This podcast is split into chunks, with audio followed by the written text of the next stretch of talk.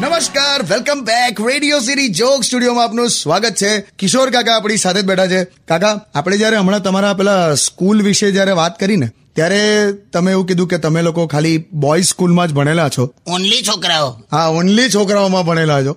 તો એ એક રીતે સારું હતું કે ખરાબ? ખરાબ જ કહેવાય ને. અત્યારે જો છોકરા છોકરીઓ એક જ ક્લાસમાં એક જ હાથે ભણે છે શું પ્રોબ્લેમ છે? કશું છે? અમારે તો આખી પર્સનાલિટી બદલી જાયેલા મારી હાથે પેલો ભણતો તો સતીશ.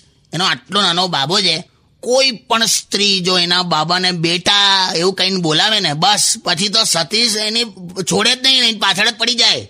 કોઈ છોકરી સતીશને એનો ફોટો હોવ નથી આલતી. બાકી સીધો ફોટા તે વાતો કરે કેમ છો? ક્યારે મળશો? શું વાત કરો? એટલે આ રીતે પછી છે ને પર્સનાલિટી પર અસર પડે એમ. અમારી ત્યાં પેલા પિંકીના લગ્ન થયા. તો વિદાય વખતે મા બાપથી વધારે મોહલ્લાના છોકરા રડેલા. એટલે અત્યારે છોકરા છોકરીઓ સાથે ભણે છે ને એ સારું છે. બાકી મારું મોડું જો ડોનેશન વાળું મોડું છે ગરીબડું. ડોનેશન વાળું લાયા લાયા. સ્ટેડિયમ વિથ કિશોર કાકા only on Radio City 91.1 on beyond